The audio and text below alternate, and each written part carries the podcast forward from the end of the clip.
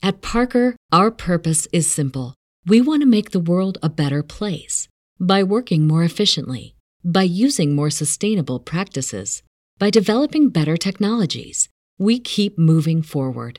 With each new idea, innovation, and partnership, we're one step closer to fulfilling our purpose every single day.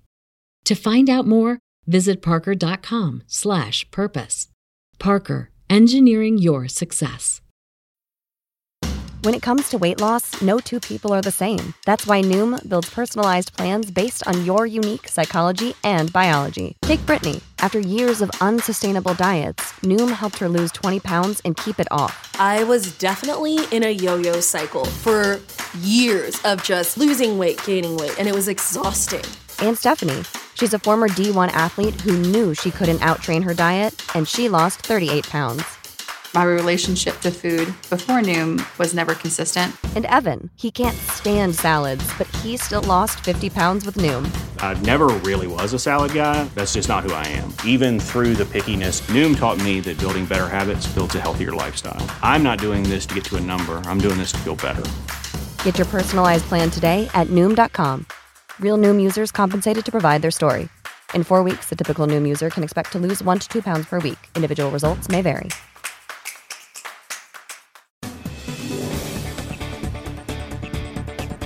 Hello, and thanks for tuning in to another episode of NCIA's Cannabis Industry Voice on Cannabis Radio.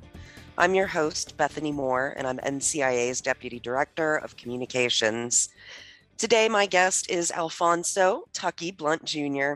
He's the owner of both Proud Papa's Clothing and Blunts and More Dispensary, a fifth generation Oakland native that opened the first dispensary under Oakland's Cannabis Social Equity Program.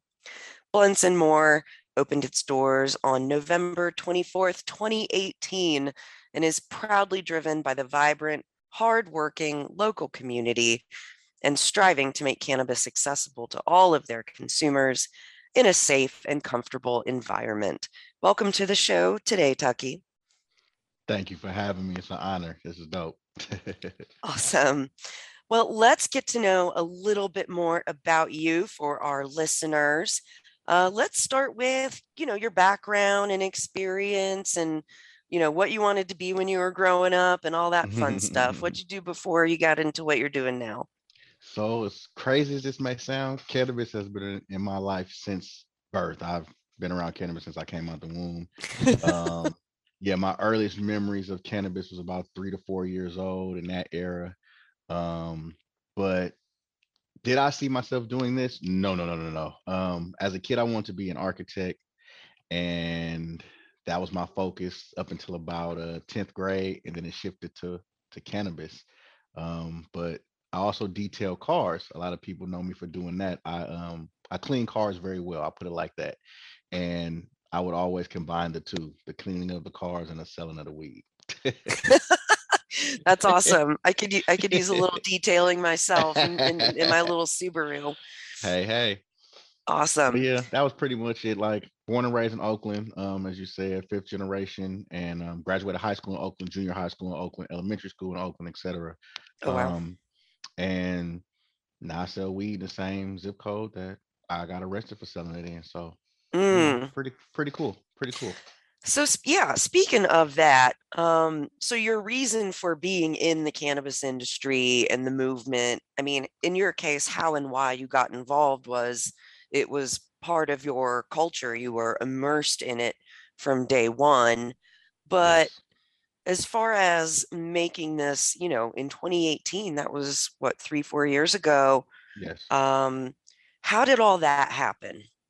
So prior to 2017, um, we go back a little bit to I was 19, 1999. I heard about my first dispensary from my grandma. Um, she came out with weed on 19th and Telegraph in Oakland. I said, "What's that?" She said, "That's weed." I said, "You bought that out of a store?" She said, "Yes." I said, "I want one." Didn't know nothing about it, but when started immersing myself in the community, worked at several clubs, started growing weed in 2002. Um, sold a lot of weed that I grew two clubs, and I never saw black owners there. I never saw anybody black other than security or um, the bud tenders. and that bothered me. I always approach selling cannabis as a business, so I was like, well, man, how? Why I don't see any black owners? So I always tried to be an owner. Um, it didn't happen. Um, 2008, I went to Oaksterdam because I felt that could help me maybe get a chance at ownership. Tried again, graduated from Oaksterdam, tried to get a club, didn't happen. 2017, I got a phone call from Mike Marshall, who was the voice of the song I Got Five on it. And he said, Tuck, you ever caught a case for weed? Um, you ever caught a case for weed in Oakland? And I was like, Yeah. Um, I caught a weed case in 2005. One of the guys I was buying cannabis from uh told the police on me. And um, it was my first case. I had never been involved with the police, caught my case, bailed out, kept on selling weed. And I was like, Yeah, I caught my case. You know what they need from me? He was like, They just need you to fit a qualification for something called the Oakland Equity Program. Um, hmm I went and met with those two people after I, you know, looked up what the Oakland Equity Program was. Um, at that time that he called me, I was a certified detail trainer for Tesla. I was teaching people how to detail Teslas. Um, applied for the license in December, won the license in January of 18, opened the store in November of 18. That's literally how fast that happened. Wow. Yes, that Mhm. does sound like, you know, once once you started moving, it got from zero to 60 there. Correct. Literally. It, it- and and it, it was kind of full circle for me because I've been selling weed in Oakland, like I said, since 1996 and had become a street store. You know what I mean? So to be able to have a legal store in the same zip code I grew up in is pretty amazing to say the least. Right.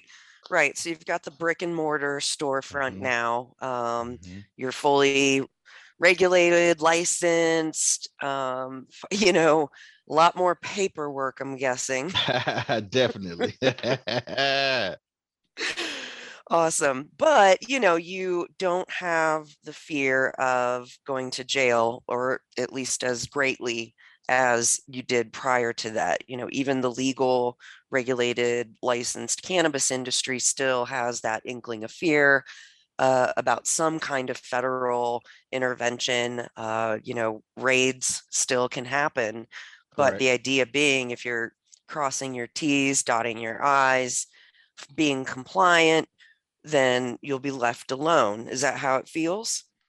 That's how it feels. We just have more fears from other things. But as far as me being able to sell cannabis legally in Oakland, I do feel comfortable in that sense. You know, I or what's the asterisk federal, but from my legal law, legal state perspective, yes, I'm 100% comfortable selling cannabis legally in my city.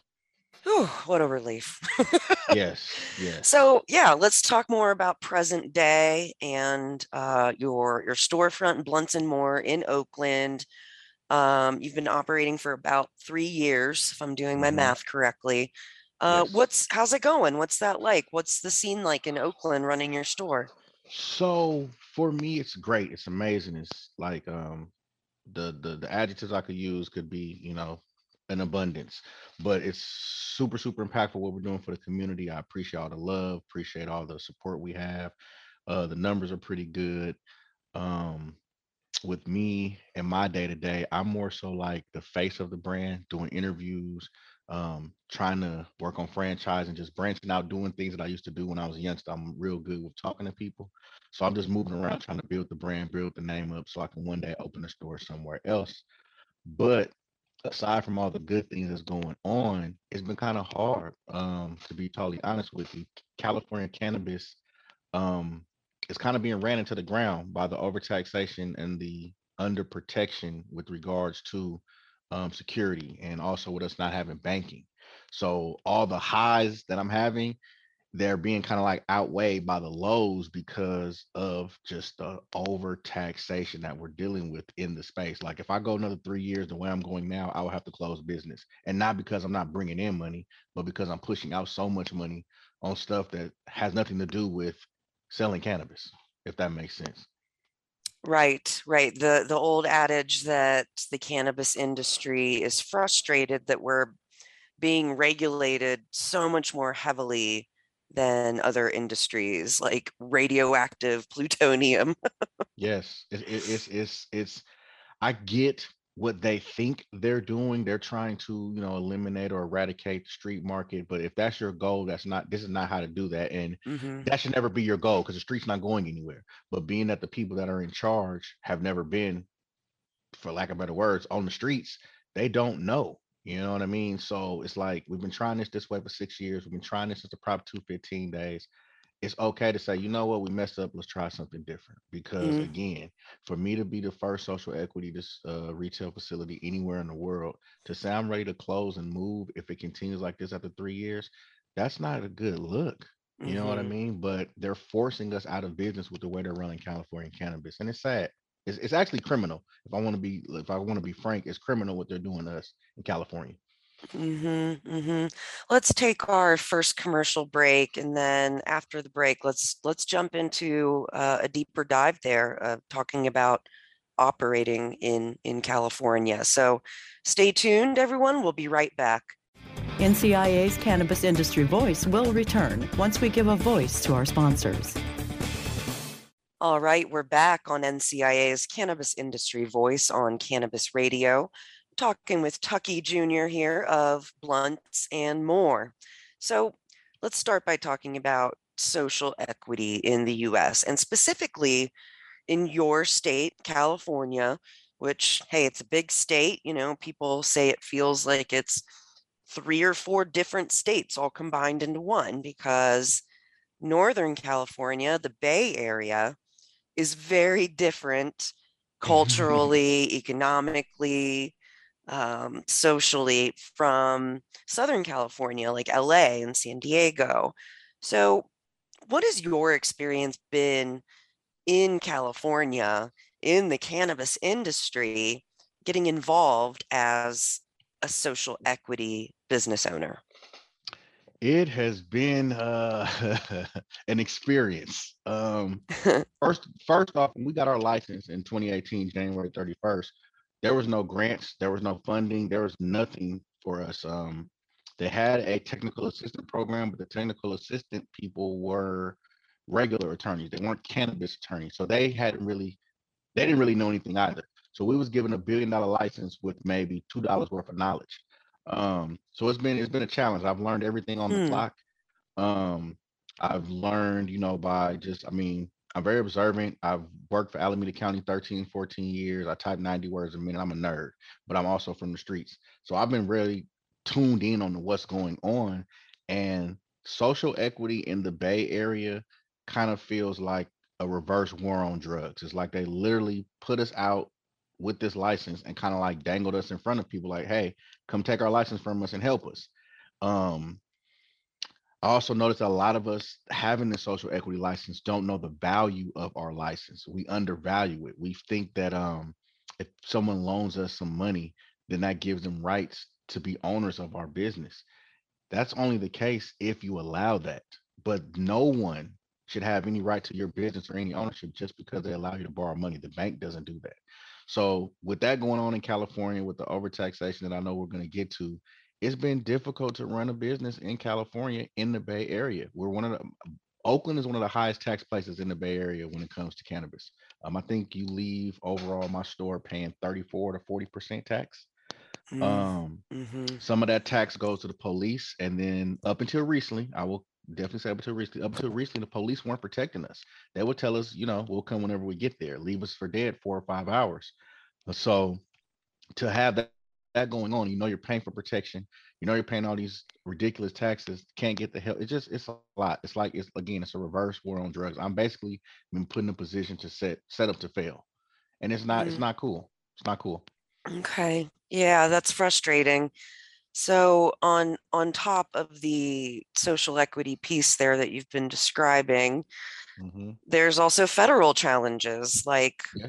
the Section 280E of the tax code, which is crippling business owners in the cannabis space across the country, and then inconsistent banking services, which, you know, we're working on the Safe Banking Act in Congress, but Yes, we are. you know, some companies have gone through dozens of banks, especially Mhm. in the early years of Mhm. legal cannabis. It's getting a little better now, but you know, t- tell me more about your experience with with these other these many many other challenges. Uh man, so banking, paying a paying a bill as a cannabis owner, a cannabis any any part of the business, whether it's delivery or manufacturing, whatever, is hard. Um, if you get in the bank, you gotta lie 100% lie on your application. Um, so that can pose a problem.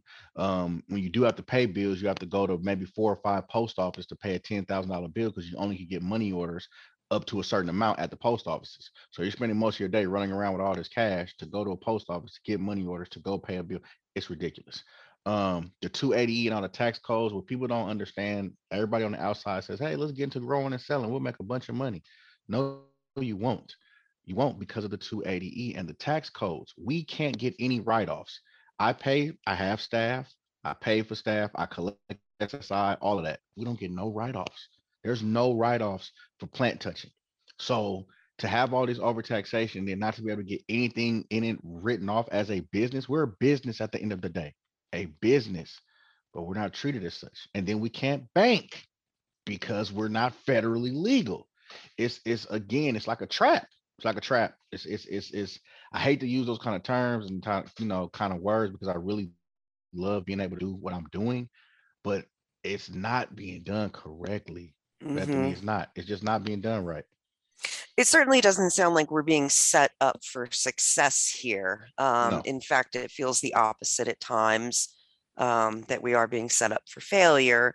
Um, so, I mean, getting into the cannabis space for those who have not yet for those who have not put their, you know, gotten their their hands dirty, it is not a day at the beach to work in the cannabis industry. Would you agree? yes, ma'am. Yes. Right. So, but you know, it's not given all that, given yep. all of those challenges, yep. um, which we continue to work on. Sometimes we make incremental progress. Sometimes it feels like we're dragging our feet. Um, I mean, I got to say, we're in this for some reason. Um, so let's talk about maybe some of the inspiring and uplifting things that we can celebrate in our space. Like, for example, we don't have as many people behind bars in jail for a plant now. That's great start, right? Right. Right. Need more. Need more. Definitely need to release the 40,000 that's still in there. You know what I mm-hmm. mean? But they're yep. working on it. Um, positive things again. Us being able to sit down. I just was off, um, got off a meeting last night with um some assembly members in New Jersey. Um, I just did something with uh Redman's National Cannabis Party. Like there's us being able to sit down and talk to political leaders is helping and inspiring to me and uplifting because they're actually trying to listen Mm-hmm. But what what uh, a caveat to that is we have to vote the right people in at the local level. And a lot of that's being missed out and like skipped over. The reason why a lot of these cannabis laws are how they are is because the people that are making them don't give a damn about cannabis because we didn't vote the people that give a damn about cannabis into the offices. Mm. So what's inspiring and uplifting for me around that even is just being able to be in the room and be at the table to help craft these laws before they happen. Um, and then for me personally, I am working on so much other things. I'm working on some hemp projects. I'm working on uh, franchising um, to other states. I have my Simply Green flower brand that I'm working on. So I try not to let the store stuff bogged me down because those are things I can't control. I can't control the taxes. I can't control the banking, but I can control me working on other projects. So that's what inspires and uplifts me is knowing that I can do other things besides you know let them try to ram me into the ground with this with this with this uh retail license wow what a great point you made about the elected officials and the people you know even some of these positions aren't elected they're just appointed but mm-hmm. you have to have a seat at the table even at the hyper local level yes, um you know most starts. most people only vote for example every 4 years when yes. there's a presidential election but there are smaller elections that happen in between and most people like eh, it's not a big deal. It's not like i'm voting for president. I don't need to vote. Yes you do and getting to know who these people are in these you know these at large people these district people those are the people that are sitting around making the decisions that are impacting your business. Is that right Yes, and what people don't get about that, I'm 42. So I still remember being in school, learning about checks and balances and how the government works. Who you vote in on the local level helps craft all the legislative stuff. By the time it gets to a president, the laws are already made. All they're doing is just signing mm-hmm. it. People tend to forget that. Right. I remember that. You have to vote for the people on the local because they craft for the federal. So I know that was like off subject, but that really goes with everything. It oh, really oh, yeah. Does. 100%. 100%. I mean, they're not going to be able to fix 280E or federal issues for you, right? But there's a lot of local, like you're balancing both local, county, state, city, and federal. So um, I just think that's a great point, and thank you for making it. And we probably mm-hmm. need more cannabis people running to fill these seats as well. I agree on that note, let's take our last commercial break here and then let's come back and wrap up our conversation with Tucky of Blunts and More. Stay tuned. We'll be right back. NCIA's Cannabis Industry Voice will return once we give a voice to our sponsors.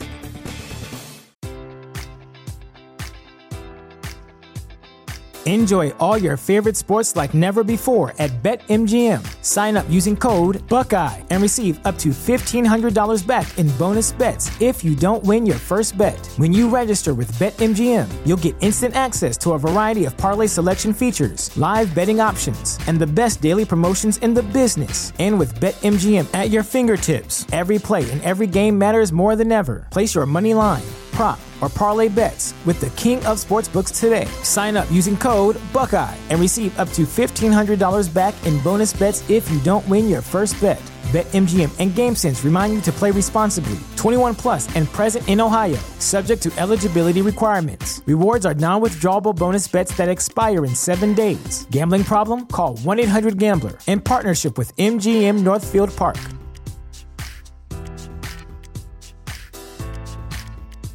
At Parker, our purpose is simple. We want to make the world a better place by working more efficiently, by using more sustainable practices, by developing better technologies. We keep moving forward. With each new idea, innovation, and partnership, we're one step closer to fulfilling our purpose every single day. To find out more, visit parker.com/purpose. Parker, engineering your success. All right, we're back on NCIA's Cannabis Industry Voice on Cannabis Radio, having a lively conversation here with Tucky Blunt of Blunts and More Dispensary in Oakland, California. You know, I I love the Bay Area, um, and we were just there. NCIA was just there, December, middle of December. We don't usually host trade shows in the middle of December, but it's been an odd couple years we were glad to bring back our cannabis business summit and expo after taking a almost two year hiatus.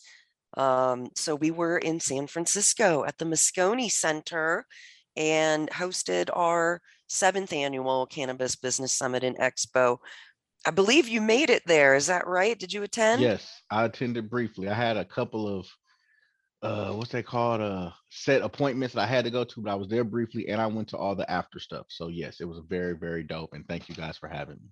Cool. Yes. Yeah, we had we had some great um, keynote speakers from the athletic world and um, also uh, Troy Datcher from the parent company, which is co-owned by um, Mr. Beyonce. Mhm. And um, it, it, I had a wonderful time sitting in the podcast studio on the expo floor, chatting with a ton of people. Um, and we'll be airing some of those interviews over the next few weeks and months here. Yeah, as we lead up to our next show, we're going to return to the summer schedule because it's wonderful to be in the Bay Area in the summer. We'll be back at the Moscone Center in San Francisco. Nice. July 20th, 21st, and 22nd for the eighth annual Cannabis Business Summit and Expo. So save the date, cannabisbusinesssummit.com. You will start to see more information. Uh, we're just saving the date right now. So stay tuned for more details. So I look forward to meeting you this 'cause summer. I want to speak. I want to speak this year, hopefully. Hopefully they let me speak. Great. Yes, so we we will be um, soliciting for NCIA members to apply to speak at our conference pretty soon here. Cool. Uh, we we have a application process here, so we uh, have all of our committees and a speaker committee review everything and vet everybody. So it's it's you're definitely going to get some good quality education if you've never attended an event before. And you're a member through ncia's dei program is that right? Yes. awesome. How's that working for you? What do you like about um, this community of of uh, social equity applicants being brought together? I believe we have over a hundred, if not close to 200 social a- applicant members here at NCIA. Man, so I had been trying to get involved for the last year or two and finally was able to within the last six months, and it's been super dope. Um, I've linked up with Mike a few times, linked up with some people from the meetings a few times. A couple people knew who I was that I had never met before. So it's been definitely dope to network um, amongst the community uh, because I come from the Prop 215 era. So I remember going into a club and it was about the compassion, it was about the donation, it was about the community vibe. Cannabis is a, a community bringing to type plant, you know what I mean? So NCIA mm-hmm. has been mm-hmm. giving me that so far. So, so far, so good. I have no complaints. I'm looking forward to seeing where we can go and how I can help NCIA do what it needs to do um, within this community and how we can just all, you know, pour into and receive from each other. So I'm excited. Absolutely. I think it's been an awesome opportunity uh, to focus on the DEI applicants in every state. And when we saw Massachusetts actually write those social equity provisions into their legalization adult use laws from the get go, that really set a precedent for future states as they approach legalizing for adults. And we're mm-hmm. hitting that critical mass across the country.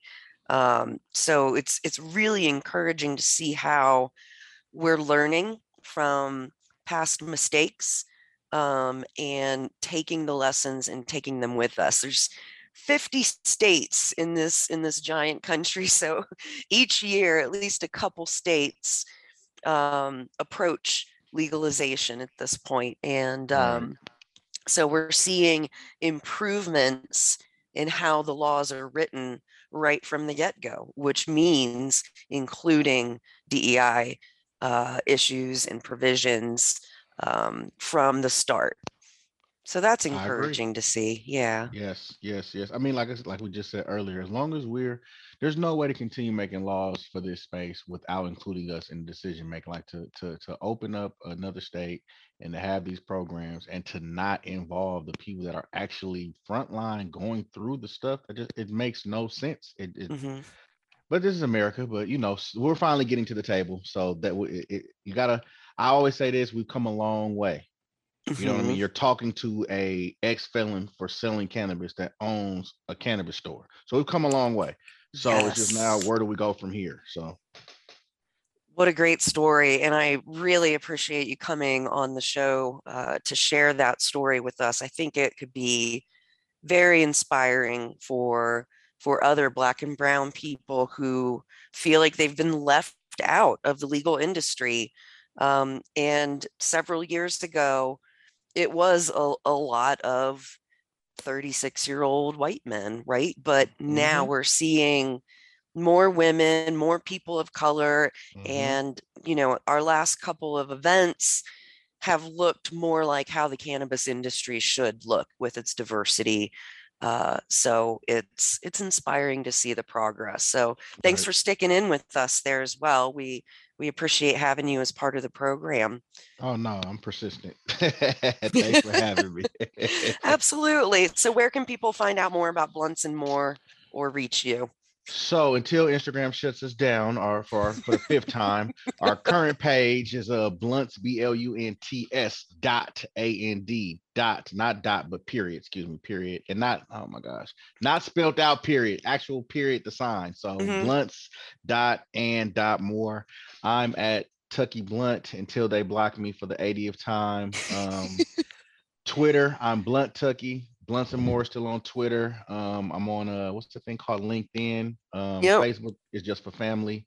And um, we're all over the internet. You type in bluntsandmore.com and it'll pop up. If you type in Tucky Blunt, you can see all of my interviews. And we're gonna add this one from the NCIA to it. Um, this is gonna be dope, but I'm trying to be everywhere so I can put the message out there. And everything is under Tucky Blunt. Just search and you'll find me. Man, the social media struggle is real, right? Oh my goodness. Like I got blocked the other day because I said uh I went on my I went on cannabis cannabis now I think is a magazine. I went on there and told them check your email and your inbox. Blessed day. I got banned for trying to sell cannabis. Silly. Silly.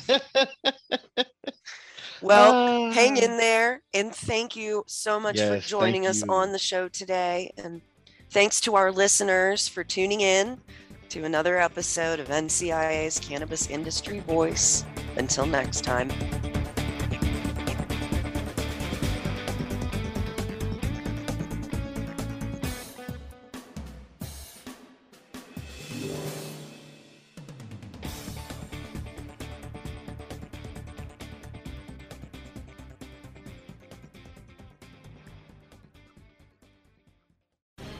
The opinions expressed on this CannabisRadio.com program are those of the guests and hosts and do not necessarily reflect those of the staff and management of CannabisRadio.com.